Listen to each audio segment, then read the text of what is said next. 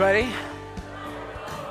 Awesome. It's good to see you, and it's uh, good to be back. I've been gone a little while. I wish I had a really cool story to tell you about how I ended up like this, but I don't. Um, I was uh, attempting to run somewhere where I probably had no business attempting to run, and it didn't end well. Uh, I ended up uh, taking a big tumble down some stairs. So, um, and that was actually that was back in November, the beginning of November, uh, that I did this, and I. Uh, it's just it's it's taken that long. Some of you have been trying to get through the healthcare system. You know what I'm talking about. Actually, it was a couple of months of thinking it'll go away, and uh, and then ending up at the doctor's in terrible pain. Uh, she she literally said to me like, "How did you do this?" And when I told her, she said, "Yeah, you probably shouldn't do that." That was like that was her advice. Um, and then uh, MRIs and uh, physical therapy and eventually surgery. So I had surgery a couple of weeks ago at um, Rebound. And when I got there in the morning, some of you have been through this, you know how this is, but you get there and you check in, and I'm in pre op, and they're hooking me up to stuff. And so uh, nurses are coming in, and the anesthesiologist and the surgeon are coming in. And I noticed that they're all kind of wearing their scrubs and, you know, the doctor's coat and all that, which was actually quite encouraging for me because I've been doing some research the week before on, on clothing.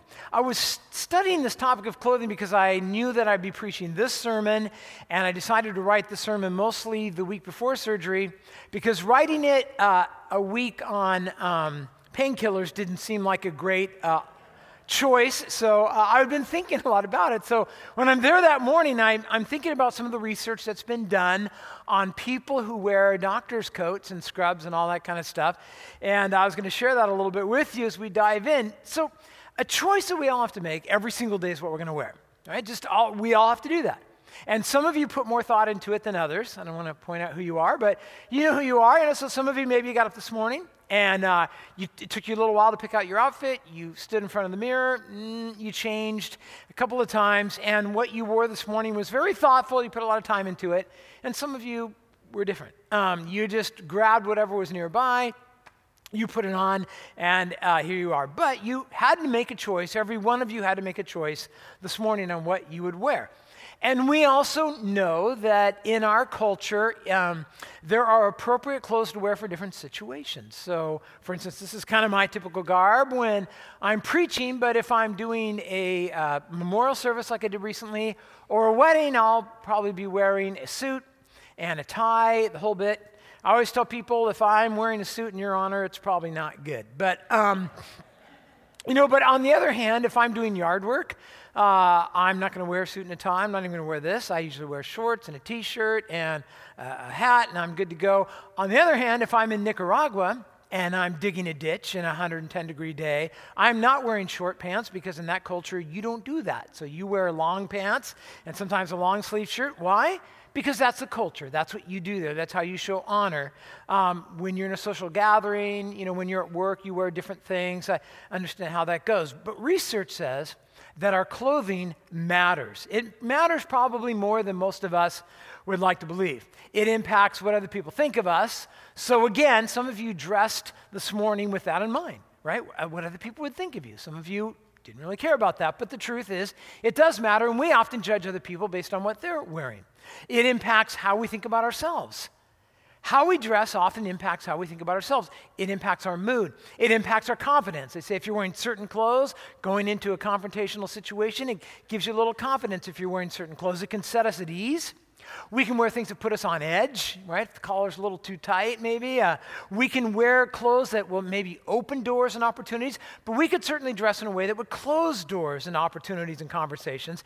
And in fact, research suggests that what we wear even impacts the quality of the work that we do, not just how we feel about it, but the actual quality of the work that we do.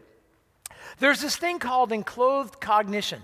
Maybe you've heard of it. I never had before until I was doing some research. It's a scientific theory that our clothing affects our thought patterns, behaviors, emotions, attitudes, and even interpersonal interactions with people because of the symbolic meaning that society ascribes to different types of clothing. Right? All sounds very scientific. They've done a lot of research, and uh, which is very interesting, and some of it was germane to me on that morning that I was having surgery. For instance, there's one study that's been done again and again and again where they'll take a group of people and um, they'll give half the participants a doctor's lab coat.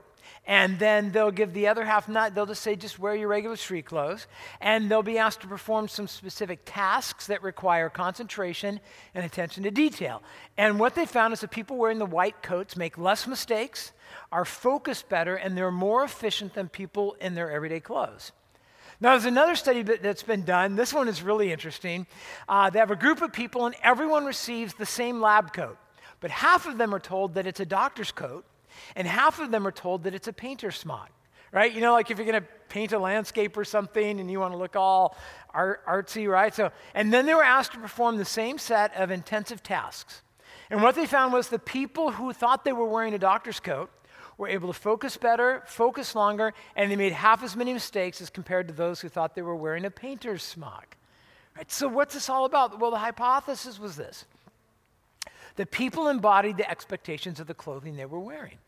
And doctors are known to be detail oriented, scientific, and attentive, and painters are not. You know, they're, they're more about feelings and waiting on inspiration and the muse to strike. And there's been a bunch of other studies done with students. You can almost see this one coming, where some uh, wear uniforms and some students do not.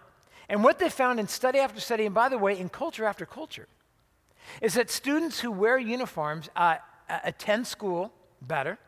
Uh, they are more likely to adopt the mindset of, of being a serious student, and they perform better on assignments and on tests. See, the bottom line is to some degree, how we dress influences how we think and how we act. Today, I want to talk about that, but I don't want to talk about this kind of clothing. I want to talk about a different kind of clothing. Uh, uh, let's call it relational, spiritual clothing. And we find that in our text today in the book of Colossians, chapter 3. Um, and I'm going to read this for us. I've been working out so I can lift my Bible. Seriously, I'm glad we only have like three verses. Uh, I'm going to read for you from um, Colossians chapter 3, verse 12. Paul says this Put on then as God's chosen ones, holy and beloved, compassionate hearts, kindness, humility, meekness, and patience, bearing with one another, and if one has to complain against another, forgiving each other, as the Lord has forgiven you, so so also you must forgive. And above all these, put on love, which binds everything together in perfect harmony. Let me pray for us.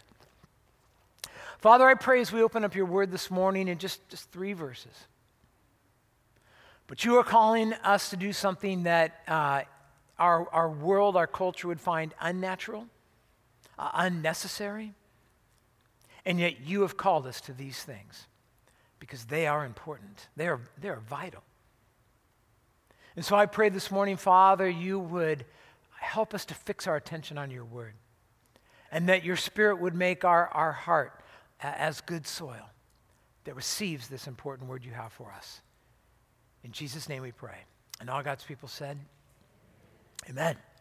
Amen. So today I want to talk about this concept of dressing for success, that Paul is calling us to dress uh, in a different way. Now, if you have a job, probably most workplaces have dress codes, and maybe you work at a place where you have to wear a uniform, uh, and that can be okay. It kind of makes what you wear easy. Uh, maybe you have to wear, in a, uh, wear something more formal, like a suit or a tie, or maybe it's office casual where you are. I read it the other day about a place where they have Pajama Friday. Yeah, no, no, just don't, don't go there. All right, in verse 12, I want you to notice something. Before Paul's going to tell us, oh, this is, see, we're not on camera, so this is okay, because my wife kept telling me, I don't know how you're going to preach without moving your hand. Um, don't take pictures and send them to her. Uh, I want you to notice that before Paul tells us what to do, he's going to remind us of who we are. This is absolutely key to this passage. Put on then as God's chosen ones, holy and beloved. Um, several things that Paul says about us. He calls us three things. He says we are chosen ones. The Greek word is eklektos there. You don't even know, need to know Greek to know what we get from that, right? The idea of elect, the idea of, of chosen. Um, sometimes it means to select something. In Deuteronomy 7, we're, we're kind of cued into this whole concept. It says that God chose Israel. He chose them not because they deserved it, and not because they were better than other people, or more than other people, or more holy than other people. God chose them because He chose them. God's ways sometimes are inscrutable to us. We're not sure why God does what he does. But God chooses, and he's reminding us here that, that no one becomes a Christian solely by their own choice, by their own will. That God is involved, that God has chosen us, that it doesn't, be, it doesn't come by earning it or deserving it, that God has chosen us according to his grace. So he's going to say, first of all, remember this, that, that God has chosen you. That's, that's important. Why has he done that? Well, a second word he uses is the word holy. Hagios in the Greek, which has the idea of being set apart. It has that idea of being uh, kind of taken out of the world and set apart for God and by God, and also being morally pure, uh, blameless, and, and sacred.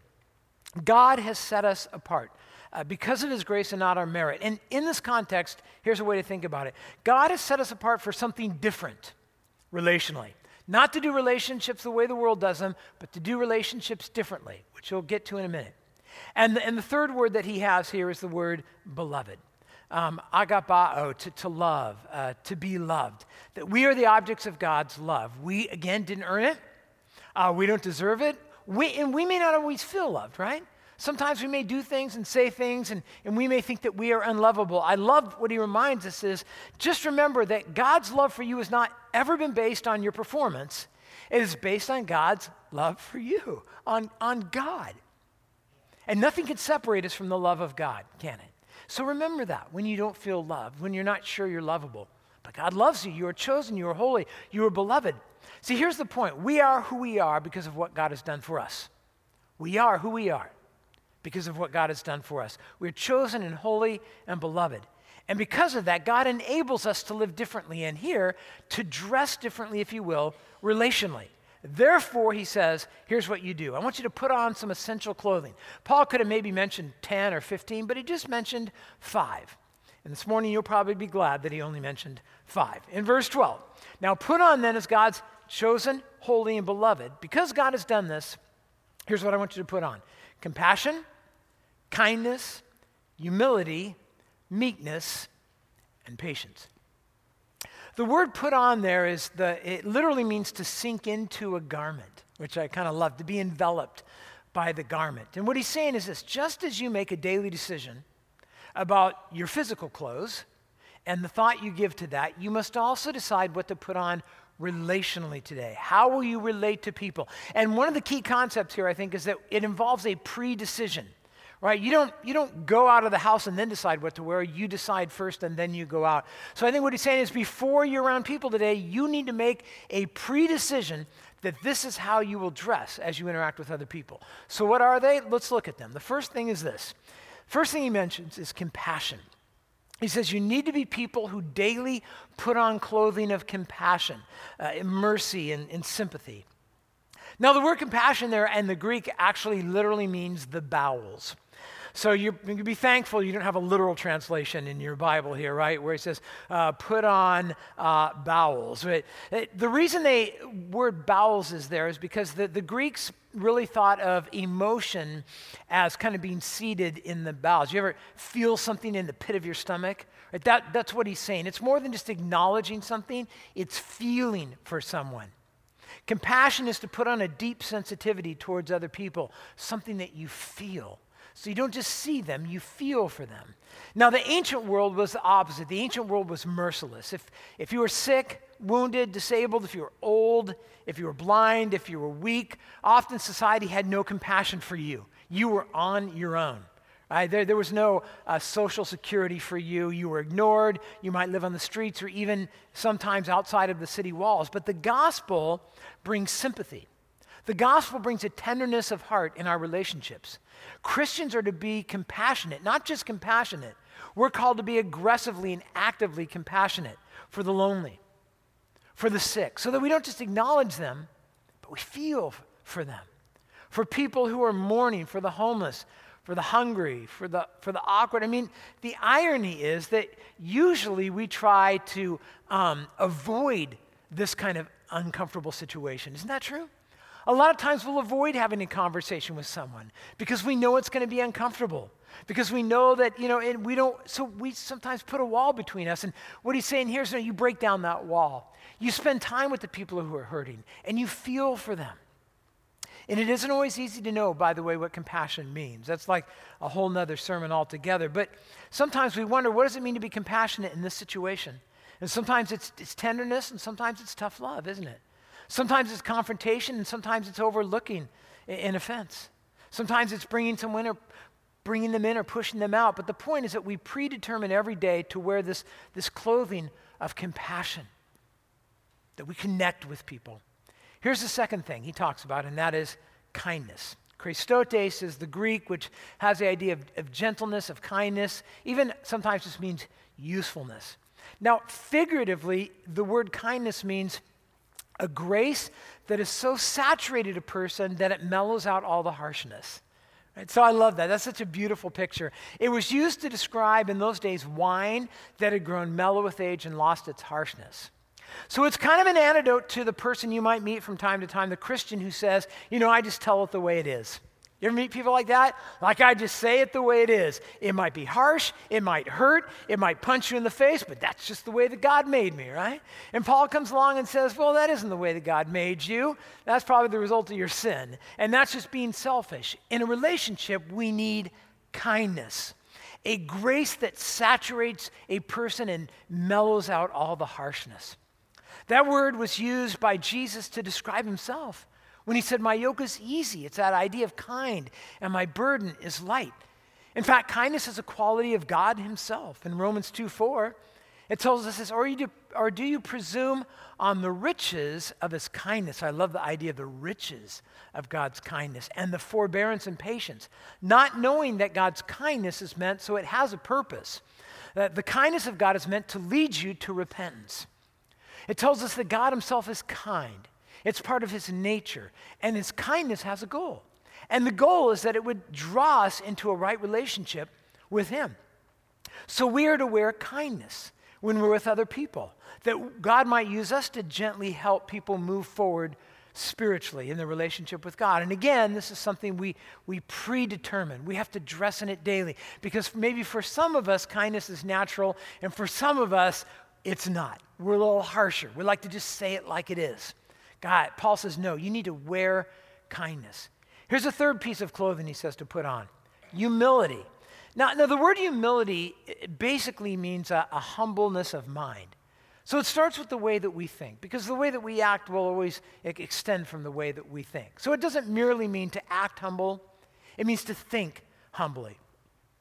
Now, this is a really radical thought for the people who have, would have read it in Paul's day, because Greeks and Romans considered humility as a negative quality, um, as a weakness. Nobody aspired to be humble in that culture. In that culture, life was about pride and about elevating yourself and about putting yourself first and, and getting other people uh, to put you first. But Christ comes along and he elevates humility to this valued virtue. He really turned the idea of humility upside down. Here, Jesus was God, omnipotent, omniscient, sovereign, and yet, when we look at his life, we also realize he was humble and he came not to be served, but he came to serve. And he put the needs of others before himself. And, he, and scripture says that he humbled himself. In Philippians 2 8, it says this in being found in human form. Notice that he humbled himself how? By becoming obedient to the point of death, even death on a cross. So here's Jesus, deserving of honor, deserving of worship, deserving of obedience and exaltation. And yet it says that he humbled himself. He served other people and put them first. In fact, crucifixion was the ultimate humility, uh, humiliation in that culture where you were stripped naked and nailed to a cross for everyone to come by and mock and look at. And yet Jesus did that. He humbled himself. Why? Well, he did it for you. He did it so that you could be forgiven of your sin by faith as a grace of God to you. And in fact, Jesus invited us to learn humility from him. Of all the things that Christ uh, invites us to learn from him, this is probably one of the more difficult ones, right? In Matthew 11 29, take my yoke upon you and learn from me. Learn what from me? He says, For I am gentle and lowly in heart. That's humility. Jesus invites us to learn humility from him. How would we learn that from him? Well, just look at his example. Look at how he lived. Look at how he served.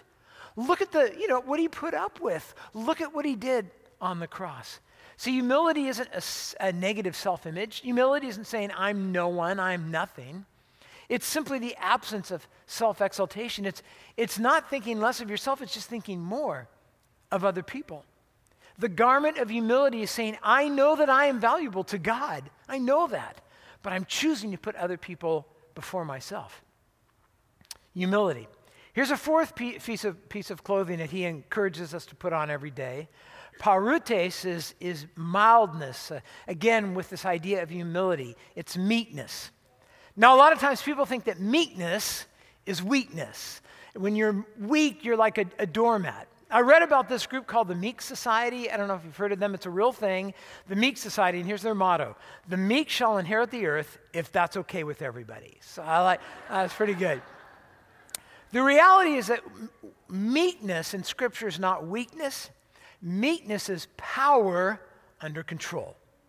Meekness is power under control. It's a person who is strong, it's a person who has influence or, or power or authority, but they control it in order to bless and serve others and live in the will of God.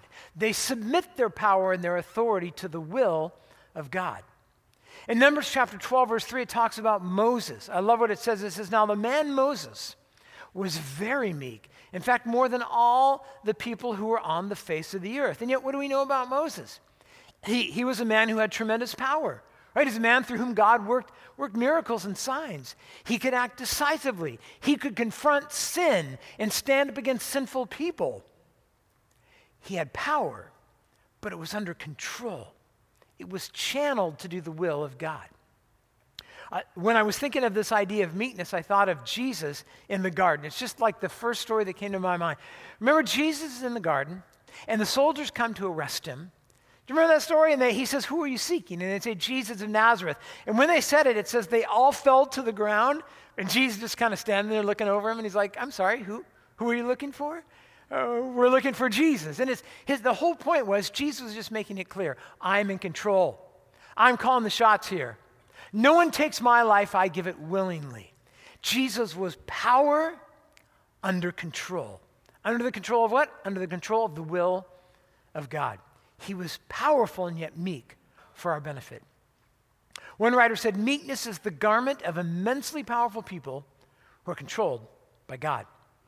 And then he gives us one more piece of clothing to put on. It's the last one, it's the one we like probably to talk about the least patience, which literally means long suffering. It has to have the word suffering in it, doesn't it? Patience is, is long suffering. Specifically, here the word means long suffering and kindness in the face of insult or injury from other people. To be long suffering and kind in the face of insult and injury from others. In 1 Thessalonians 5, it says this, and we urge you, brothers, admonish the idle, encourage the faint hearted, help the weak, and be patient with them all. Be patient. Because there will always be people in life who will require your patience. Amen? Right? That's the way it goes, right? And patience is more than just passively enduring, like muttering under your breath, like, you know, count down until you don't have to be around them anymore. That's not patience. Patience is actively blessing difficult people. It's, it, it blesses, it's active. It's something you must put on daily in advance, right? If you wait until you're in a situation that requires patience, it's too late. You, when you get up in the morning, you need to put patience on before you're ever even around anyone. You put it on first. And here's something important to remember about all this stuff Paul is talking to the church. Paul is, is, is talking to believers here. And part of what he's saying is this that these garments can only be worn in community with other people. We don't need to wear these garments if we're going to stay home all day uh, and watch Netflix. Don't need them. But if we're going to go be with other people, be with other believers, then we need these garments. We need them. It's, it's easier to think about compassion than it is to actually go practice it around other people. It's easier to be kind when people are kind to us. It's a lot harder when they're, when they're mean. It's easier to put on humility if we're not being pushed around by bossy people. And patience is always easier if we're not actually around any people that we have to be patient with. But, but Christians become better people in community. It's as iron sharpens iron. We learn to do these things. God grows us as we put on this clothing in our marriage, in, in our families, among associates and friends and enemies, in, in the dorm room, in our churches. And one other thing to notice here is he says put on, and it's a present imperative. It means uh, put them on and keep putting them on. It's not just a one time thing, we do it again and again. It's like getting dressed every day. We do this again and again, and it requires a conscious daily decision. For most of us, it's not natural. I think, especially when we're tired, especially when we're stressed, we need to think about this, because that's when we usually just think about ourselves, isn't it? When we're struggling with our own problems and people around us are just being jerks, put it on again and again and again. And then I want you to notice what he goes on to say in this passage. He's kind of bring it all together for us. He's going to say, let's, let's tie all this together. Notice what wearing these, this clothing does. How can we know we're wearing this clothing? Because it will always result in something. We'll always know it. In verse 13, bearing with one another and if one has a complaint against another, forgiving each other, as the Lord has forgiven you, so you also must forgive. How can we know when we're wearing this clothing? Because it will result in us bearing with one another and forgiving one another. That word bearing has the idea of enduring in, within difficulties. Wearing spiritual clothes gives us the ability to bear with difficult people, to be patient, to bless, to love them, even while they're being difficult. Not like just when they're done and we look back and laugh, and, but while they're being difficult. And notice what he says whoever has a complaint against another. The implication in the Greek is this that someone has wronged you and or sinned against you and you have a legitimate complaint. It's, it's legit. You have a reason to complain because they have done something against you. And this kind of goes without saying. I think what Paul's simply trying to point out is this that the church is filled with imperfect people just like you. And imperfect people are going to sin. And imperfect people are going to make mistakes. And at times, imperfect people are going to are going to hurt you. They're going to they're going to wrong you, right? They're going to sin. They're going to be proud and selfish and immature and annoying at times. So we have to bear with each other as we all go through the process of spiritual maturity. All of us in this room are, are moving towards Christ like this, but we're not there yet. And if we're not there yet, then it means we're all going to make mistakes. We're all going to sin. And the only way that we'll ever get along with each other is if we bear with one another, is if we forgive one another. In fact, the word forgive there means literally forgiving yourselves. Again, Paul's just dropping this little indicator, right? What he's saying is, we are a family, we are a body. There's only one body of Christ, there's only one family of God. We belong together. We're connected together. We don't live life alone, we live as a family. And when I forgive you, in a way, I'm, I'm forgiving me. We're, I'm forgiving us together, our relationship. When I refuse to forgive you, in a way, it says it's like I'm refusing to forgive myself. A Christian community can only survive if everyone generously forgives one another. Right? That includes your closest friends and, and, and people that you barely know who have wronged you and, and sinned against you that we forgive one another. Notice what it says as the Lord has forgiven you. We are to imitate Christ when it comes to forgiving one another. And, and by the way, think about this. How, how did Christ forgive you when he forgave you of your sins? He forgave you of all your sins.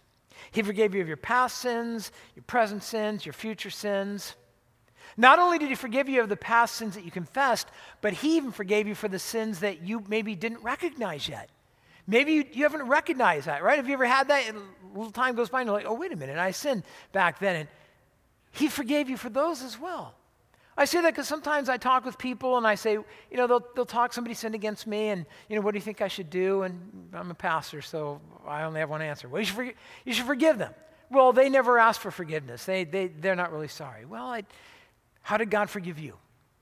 Well, He forgave you of your sins before you even recognized all your sins before you even confessed all your sins. We forgive as God has forgiven us. Now, here's what's important to understand about all this. This is not putting on these garments, forgiving one another is not a do this or else that God's, you know, threatening us with. It, what it is is a do this because God has done this. We do this because of what God has already done for us. And see, it is hypocritical to receive the forgiveness of God and refuse to share it with others.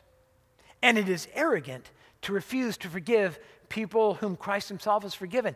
Think about the possibility that you might be in a situation where someone sins against you and you refuse to forgive them, even though Christ has already forgiven them. He died for them, and yet you refuse to forgive them. It's arrogant, it's, it's hypocritical.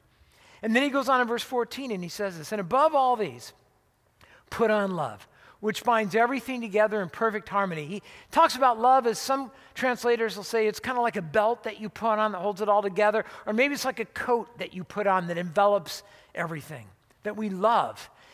In fact, some translations put it this way love is the bond of completeness or perfection of, of, of the clothing we're talking about.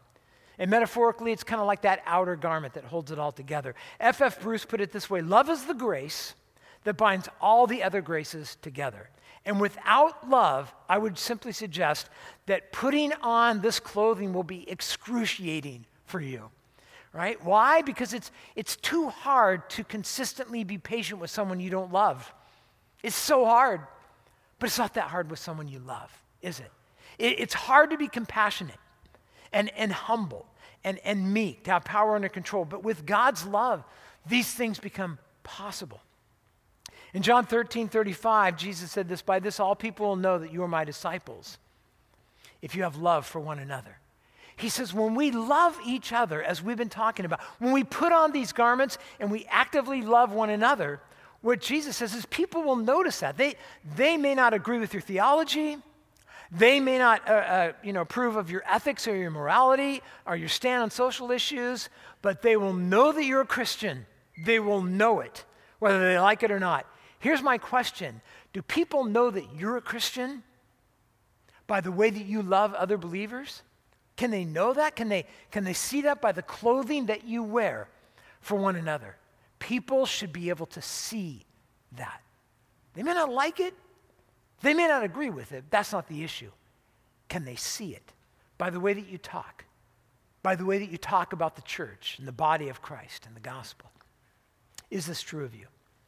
So let's think about just kind of wrapping this all up.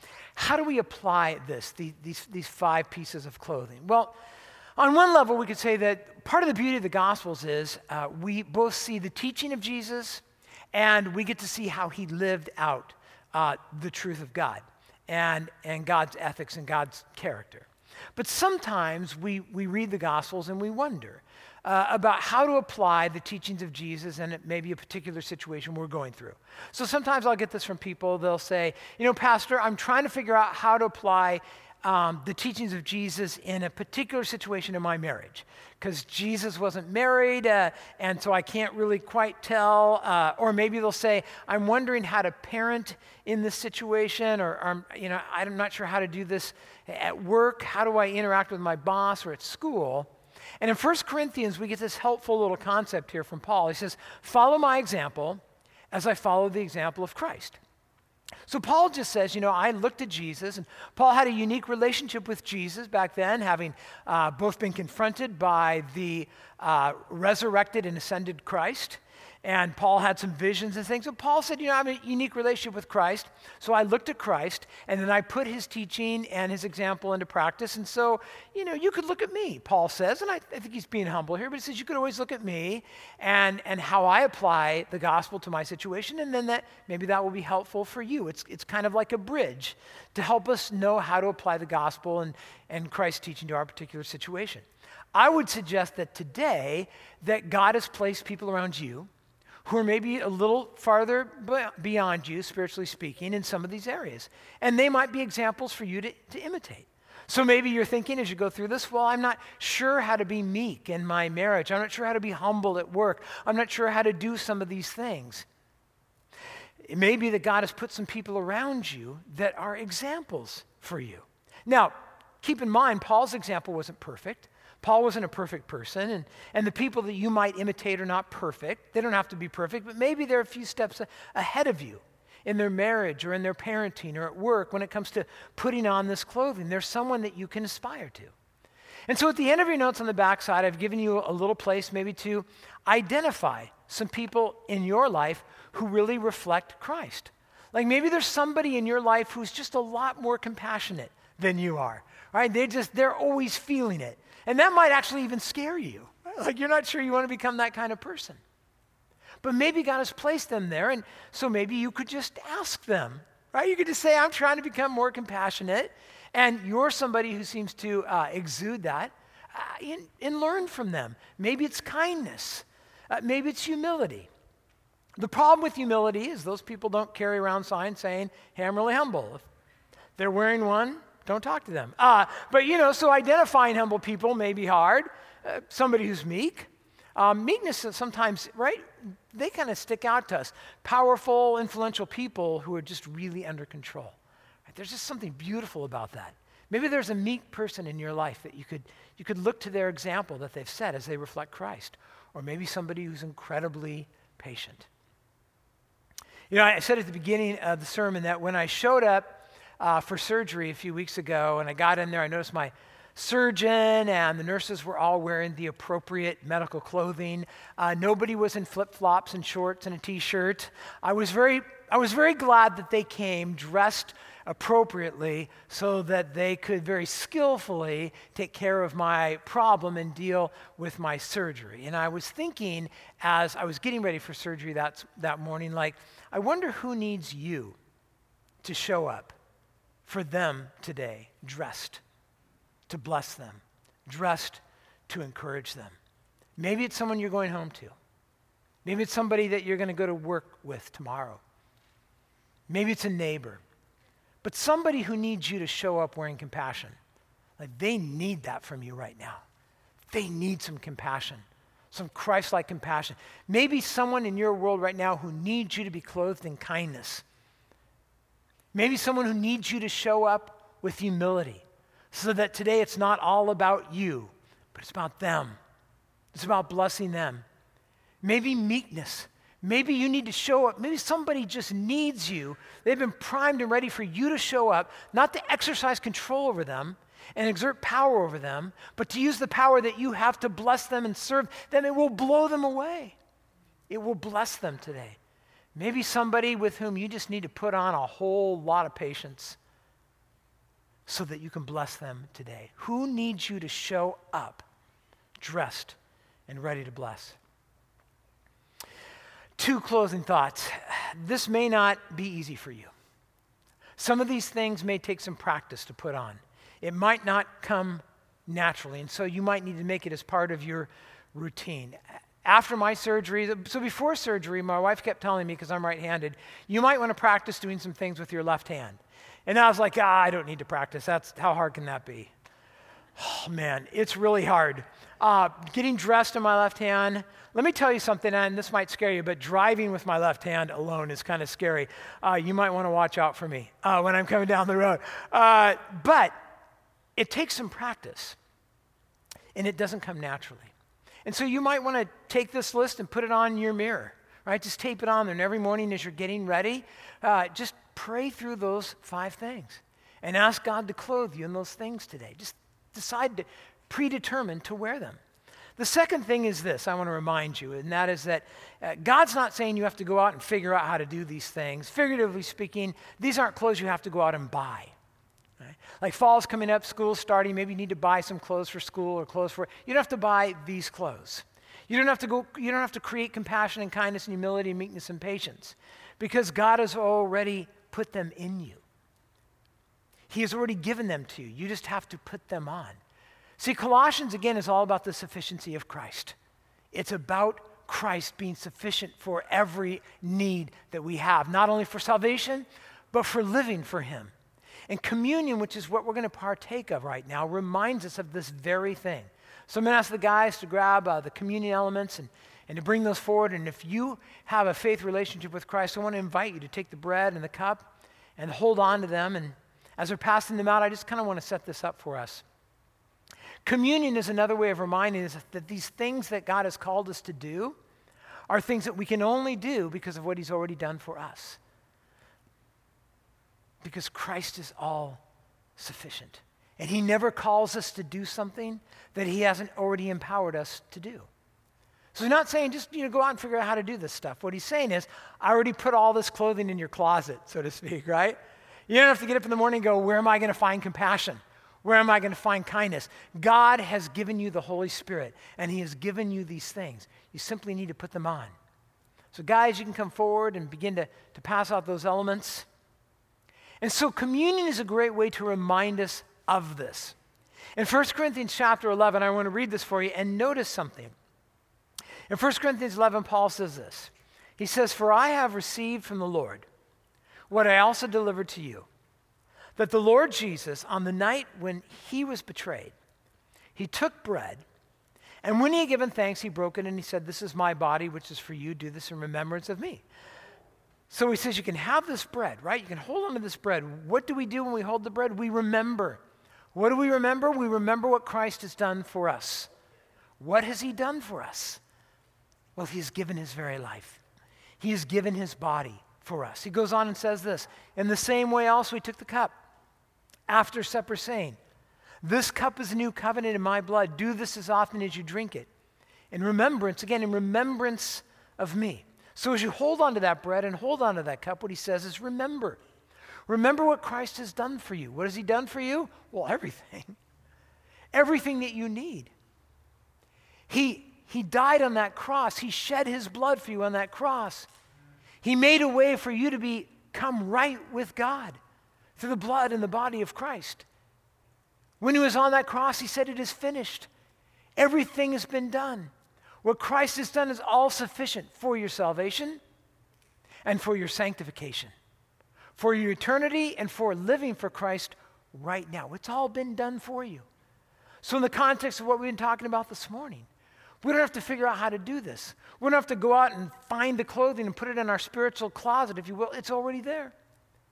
We just take it out and we put it on. And communion reminds us we do this because of what Christ has already done for us. Already done for us. For as often as you eat this bread and drink this cup, you proclaim the Lord's death until he comes. And he is coming again.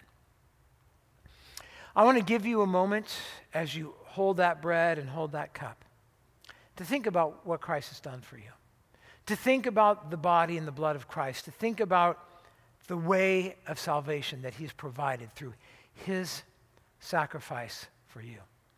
I'm going to give you a moment to pray about that, to think about that, to thank God for that.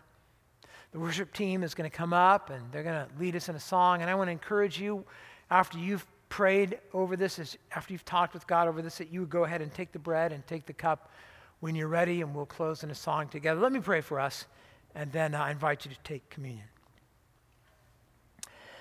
Father God, I thank you first and foremost that Christ is sufficient. That the death of Christ on the cross, the body and the blood of Christ, completely paid the price, the cost for our redemption, for our salvation, for our forgiveness. And there's nothing that we can add to the work of Christ. It is finished, it is done. And I thank you that when our faith is in Christ, you have extended a free gift of grace to us. But I thank you, Father, that that grace isn't just for delivering us to heaven, but it's also for today as we live.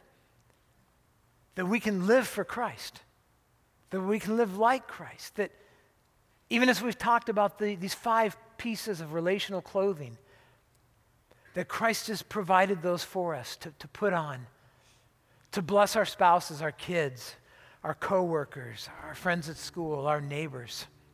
That we can wear this clothing and minister Christ to those around us. And I thank you, Father, that this is another gift that you've given to us because of the body and the blood of Christ.